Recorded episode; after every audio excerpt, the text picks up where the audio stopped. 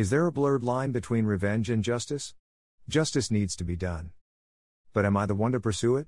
Is it my duty to seek justice? If I fought every battle, if I never let anything slide, I would be occupied all the time.